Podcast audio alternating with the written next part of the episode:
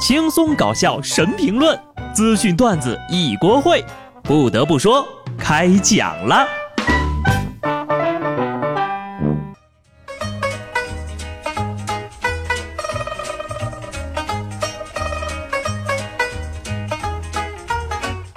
Hello，听众朋友们，大家好，这里是有趣的。不得不说，我是机智的小布。话说呀，昨天一觉起来，我就发现已经是立秋了。讲真的啊。身在祖国的大西南，这个夏天是一点儿都不热呀。于是我就赶紧上网查一下，立秋吃什么。反正呢，我昨天吃的是饺子哈。已经是秋天了，再次呢，小布呢再提醒大家几个生活小常识。第一点，一天呢不能吃太多的鸡蛋，吃太多的话对母鸡身体不好，它来不及下呀。第二。饭后吃水果呢是错误的观念，正确的方法应该是饭前吃，否则呢可能就被别人吃掉了。第三，远离充电座，至少离人体五十公分以上，免得呀老是想拿手机玩。另外啊，千万不要熬夜，对手机不好。第四，不要喝太多酒，省点钱，天就要冷了，买秋裤用。最后。不要吃太多的烧烤，容易胖。而且呢，你吃胖了，买完了秋裤穿不上，还得再买。我刚才说那些注意事项可不是段子啊，下面这事儿呀也是真的。二号，山西阳泉市平定县一个小区家里啊发生了煤气爆炸事件。据了解呢，当事人王某回到家里呢，听到这个煤气报警器响了。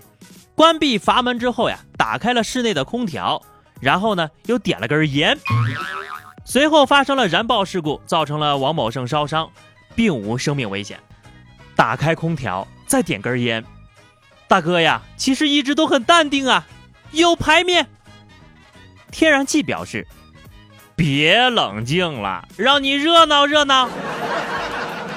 话说回来，这大哥呀，也算是为段子实体化做了一点贡献呢。说到淡定，同样是八月二号那天，在湖北老河口，一名男司机持 B 二驾驶证开半挂车被查着了，马上下车就跑。由于他穿的拖鞋，体型也比较胖，跑的是上气不接下气。交警就在后面跟着他跑，还嘲讽他：“来来来，给我跑！你跑得过我吗？你就你这体格，还跟我跑？停下吧！”民警把他拦下以后呀，他还想行贿，最终被处罚了。你说这身体素质不怎么样吧？咋脑子也这么不好使呢？逃跑之前先掂量一下自己的体格啊。不过呀，你这么多跑几次，可能也就减肥了。加油，你是最胖的。对了啊，大家伙儿以后呀，都别说谁谁谁胖的像猪一样了。我前两回啊，在农村。就见到猪圈里抓猪的时候，人跑得挺快的呀。这明明就是练举重的体格，偏偏却要尝试短跑。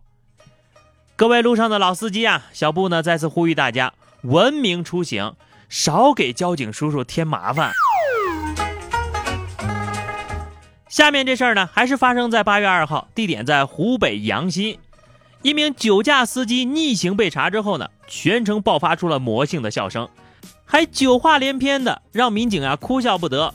他说：“我命没你好，我欠五十多万啊，你最多欠二十万。”还说已经提前给爸爸和老婆打了电话，说自己可能会坐牢，如果时间太长的话，就让老婆改嫁。最后，男子被吊销驾照，并追究了刑事责任。真是把自己安排的明明白白的呀，是一个很有计划的男人呢。不过啊。你瞧不起谁呢？你啊，谁最多欠二十万？我告诉你，我连能借我两万块的朋友都没有，我骄傲了吗？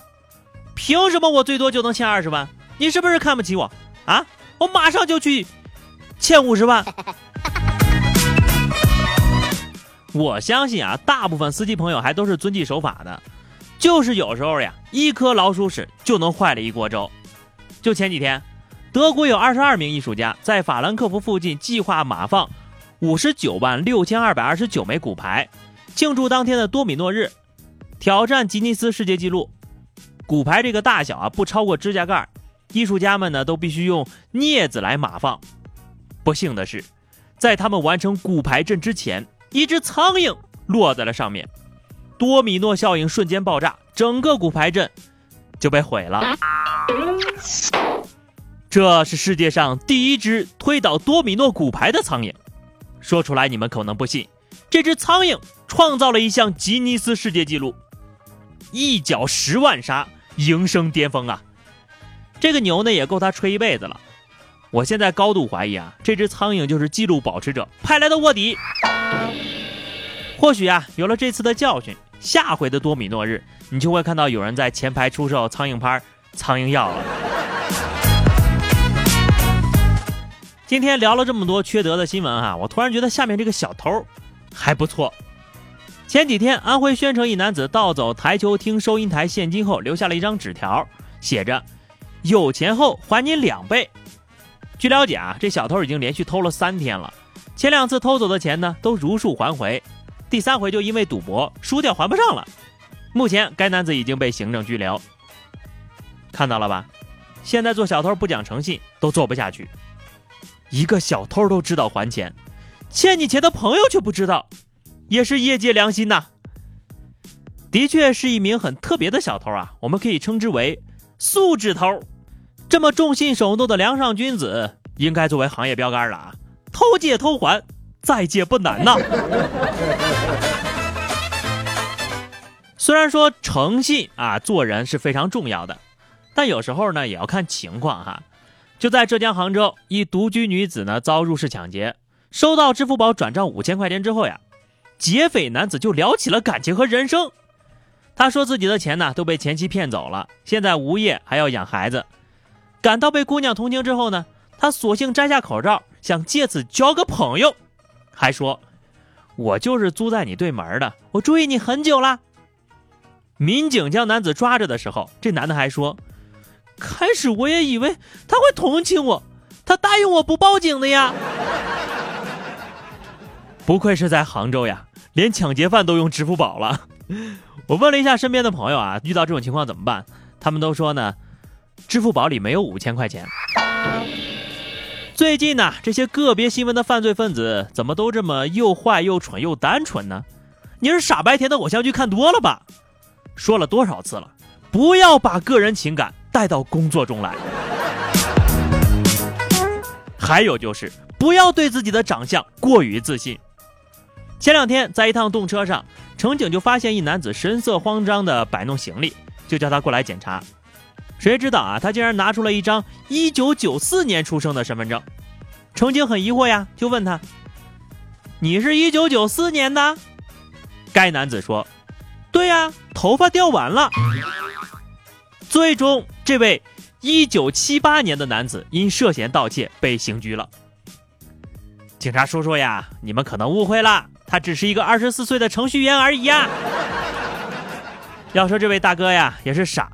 一句话就暴露了，朋友呀，我们九零后早都秃了，不用特意强调。最后呢是话题时间，上期节目我们聊的是你们晚上大概都几点睡，睡之前都怎么打发时间呢？听友想不出名字不想了，说十一点左右吧，晚上无聊就睡觉，睡不着就爬起来玩手机，无限循环。你这么做很伤手机的呀。听友谭叔也说，十一点以后，两点以前，我很好奇，难道不是每一个人睡觉的时候都会思考人生吗？不是的，我会想想自己一天都干了什么蠢事儿。还有很多朋友表示睡不着就听，不得不说哈，难道我的节目很催眠吗？本期话题，我忽然就很想知道啊，在没有手机、电脑、WiFi 以前，你们放假休息的时候都玩什么呀？又到了暴露年龄的时候了，欢迎大家在节目评论区留言，关注微信公众号 DJ 小布或者加入 QQ 群二零六五三二七九二零六五三二七九，来和小布聊聊人生吧。记得订阅专辑，下期不得不说，我们不见不散，拜拜。